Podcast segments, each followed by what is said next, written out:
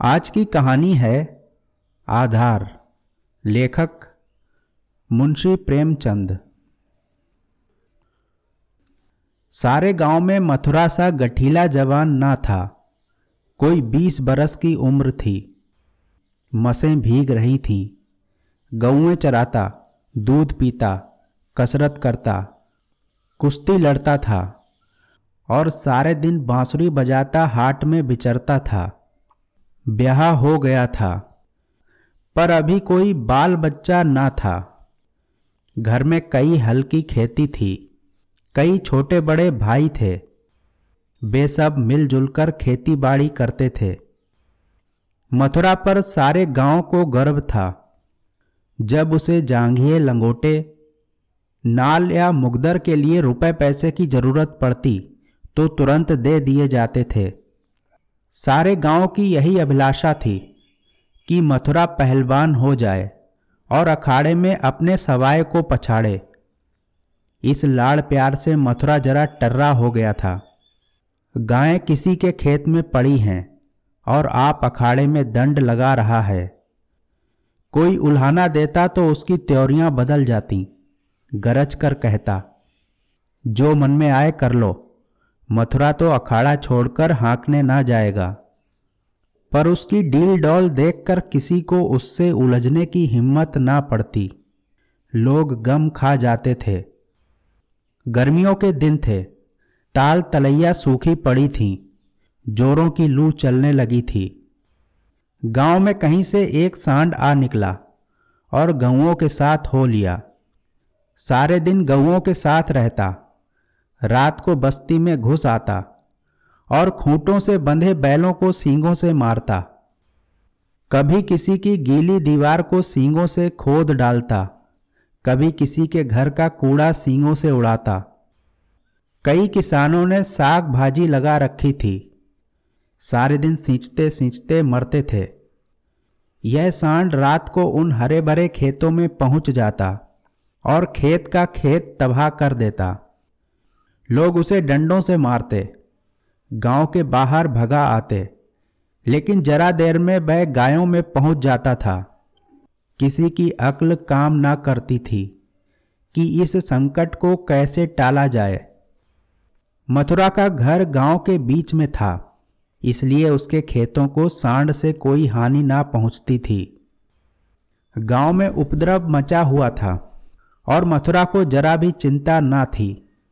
आखिर जब धैर्य का अंतिम बंधन टूट गया तो एक दिन लोगों ने जाकर मथुरा को घेरा और बोले, भाई, कहो तो गाँव में रहें, नहीं तो कहीं निकल जाएँ। जब खेती ही ना बचेगी तो रहकर क्या करेंगे? तुम्हारी गायों के पीछे हमारा सत्यानाश हुआ जाता है और तुम अपने रंग में मस्त हो। अगर भगवान ने तुम्हें बल दिया है तो इससे दूसरों की रक्षा करनी चाहिए। यह नहीं कि सबको पीस कर पी जाओ। सांड तुम्हारी गायों के कारण आता है, और उसे भगाना तुम्हारा काम है। लेकिन तुम कानों में तेल डाले बैठे हो, मानो तुमसे कुछ मतलब ही नहीं। मथुरा को उनकी दशा पर दया आई। बलवान मनुष्य प्राय दयालु होता है। बोला अच्छा जाओ, हम आज सांड को भगा देंगे। एक आदमी ने कहा दूर तक भगाना, नहीं तो फिर लौट आएगा। मथुरा ने कंधे पर लाठी रखते हुए कहा, अब लौट कर ना आएगा। चिलचिलाती दोपहरी थी। मथुरा सांड को भगाए लिए जाता था।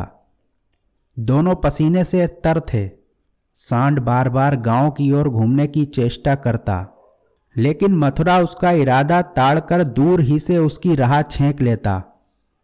सांड क्रोध से उन्मत्त होकर कभी कभी पीछे मुड़कर मथुरा पर तोड़ करना चाहता। लेकिन उस समय मथुरा सामान बचाकर बगल से ताबड़तोड़ इतनी लाठियाँ जमाता कि सांड को फिर भागना पड़ता।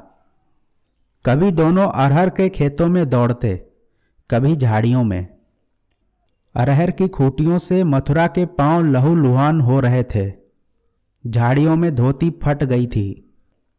पर उसे इस समय सांड का पीछा करने के सिवा और कोई सुध ना थी। गाँव पर गाँव आते थे और निकल जाते थे। मथुरा ने निश्चय कर लिया कि इसे नदी पार भगाए बिना दम ना लूँगा। उसका कंठ सूख गया था और आँखें लाल हो गई थीं। रोम रोम में चिंगारियाँ सी निकल रही थीं। दम उखड़ गया था, लेकिन वह एक क्षण के लिए भी दम ना लेता था। दो ढाई घंटों के बाद जाकर नदी आई। यही हार जीत का फैसला होने वाला था। यहीं से दोनों खिलाड़ियों को अपने दांव पेच के जौहर दिखाने थे। सांड सोचता था अगर नदी में उतर गया तो यह मार ही डालेगा। एक बार जान लड़ाकर लौटने की कोशिश करनी चाहिए। मथुरा सोचता था, अगर वह लौट पड़ा तो इतनी मेहनत व्यर्थ हो जाएगी। और गाँव के लोग मेरी हँसी उड़ाएँगे। दोनों अपने अपने घात में थे। सांड ने बहुत चाहा कि तेज दौड़कर आगे निकल जाऊँ और वहाँ से पीछे को फिरूं, पर मथुरा ने उसे मुड़ने का मौका ना दिया।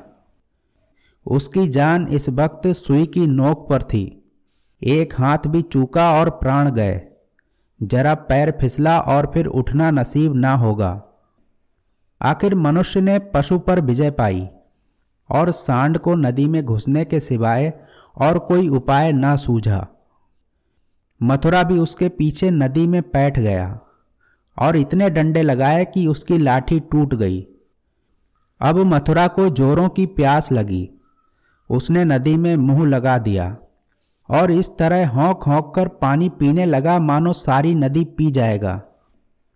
उसे अपने जीवन में कभी पानी इतना अच्छा ना लगा था और ना कभी उसने इतना पानी पिया था। मालूम नहीं, पाँच शेर पी गया या दस शेर, लेकिन पानी गर्म था, प्यास ना बुझी। जरा देर में फिर नदी में मुँह लगा दिया और इतना पानी पिया कि पेट में सांस लेने की जगह भी ना रही। तब गीली धोती कंधे पर डालकर घर की ओर चल दिया। लेकिन पाँच दस पग ही चला होगा कि पेट में मीठा मीठा दर्द होने लगा। उसने सोचा, दौड़कर पानी पीने से ऐसा दर्द अक्सर हो जाता है। जरा देर में दूर हो जाएगा। लेकिन दर्द बढ़ने लगा और मथुरा का आगे जाना कठिन हो गया। वह एक पेड़ के नीचे बैठ गया और दर्द से बेचैन होकर ज़मीन पर लौटने लगा। कभी पेट को दबाता, कभी खड़ा हो जाता, कभी बैठ जाता, पर दर्द बढ़ता ही जाता था। अंत में उसने ज़ोर ज़ोर से कराहना और रोना शुरू किया।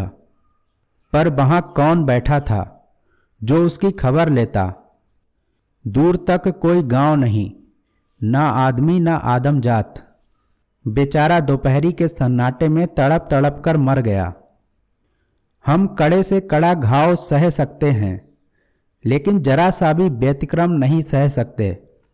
वही देव का सा जवान, जो कोसों तक सांड को भगाता चला आया था, तत्वों के विरोध का एक बार भी ना सह सका। कौन जानता था कि यह दौड़ उसके लिए मौत की दौड़ होगी? कौन जानता था कि मौत ही सांड का रूप धरकर उसे यूँ नचा रही है? कौन जानता था कि वही जल जिसके बिना उसके प्राण ओठों पर आ रहे थे, उसके लिए विष का काम करेगा। संध्या समय उसके घर वाले उसे ढूंढते हुए आए। देखा तो वह अनंत विश्राम में मग्न था। एक महीना गुजर गया। गाँव वाले अपने काम धंधे में लगे। घर वालों ने रो धोकर सब्र किया। पर अभाग्नि विधवा के आँसू कैसे पुछते? वह हरदम रोती रहती। आँखें चाहे बंद भी हो जाती, पर हृदय नित्य रोता रहता था। इस घर में अब कैसे निर्वाह होगा? किस आधार पर जीऊँगी? अपने लिए जीना या तो महात्माओं को आता है या लंपटों ही को। अनूपा को यह कला क्या मालूम? उसके लिए तो जीवन का एक आधार चाहिए था, जिसे वह अपना सर्वस्व समझे, जिसके लिए वह जिए। जिस पर वह घमंड करे।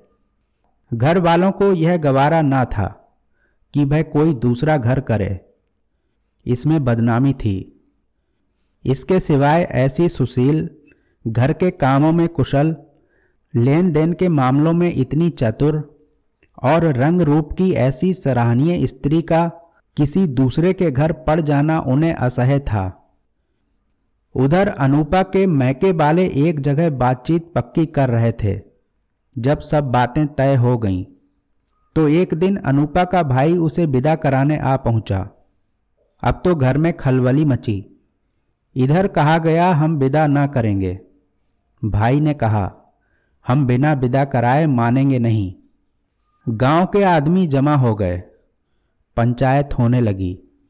यह निश्चय हुआ कि अनुपा पर छोड़ दिया जाए। उसका जो जी चाहे करे। यहाँ घर वालों को विश्वास था कि अनुपा इतनी जल्दी दूसरा घर करने को राज़ी ना होगी। दो चार बार ऐसा कह भी चुकी थी।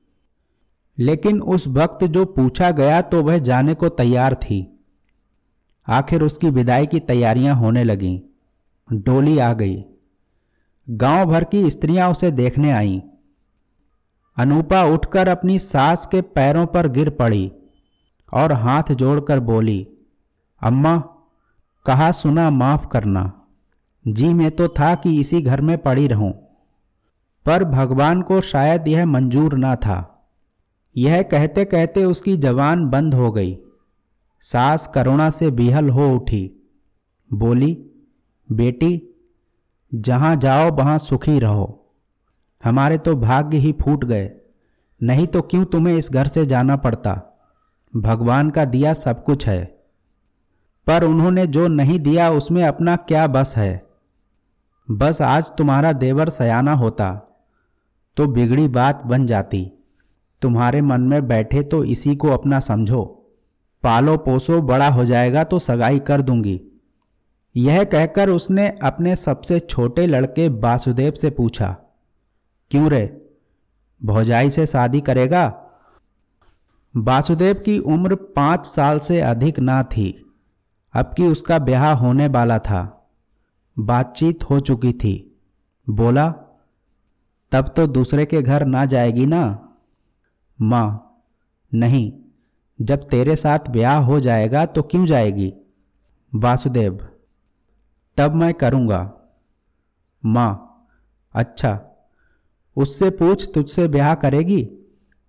वासुदेव अनूप की गोद में जा बैठा और शर्माता हुआ बोला, हमसे ब्याह करोगी?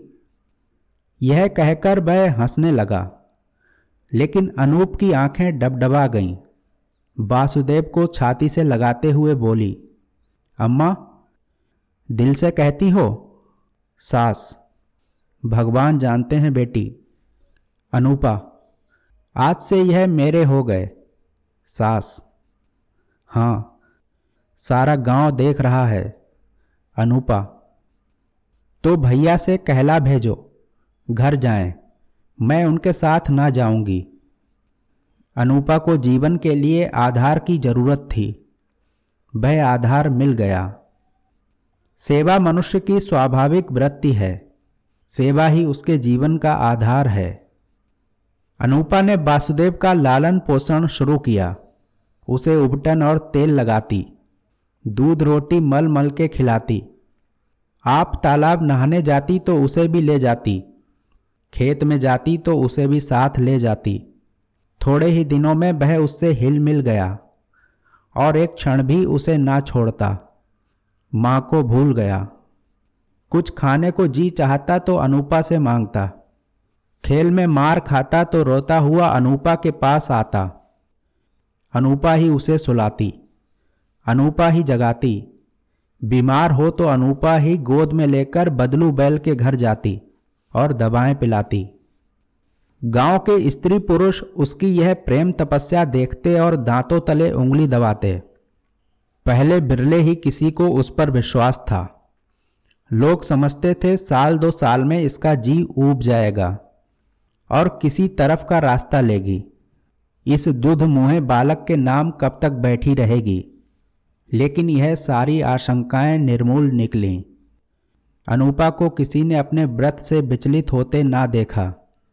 जिस हृदय में सेवा का स्रोत बह रहा हो, स्वाधीन सेवा का, उसमें वासनाओं के लिए स्थान कहाँ? वासना का बार निर्मम, आशाहीन, आधारहीन प्राणियों पर ही होता है। चोर की अंधेरे में ही चलती है, उजाले में नहीं।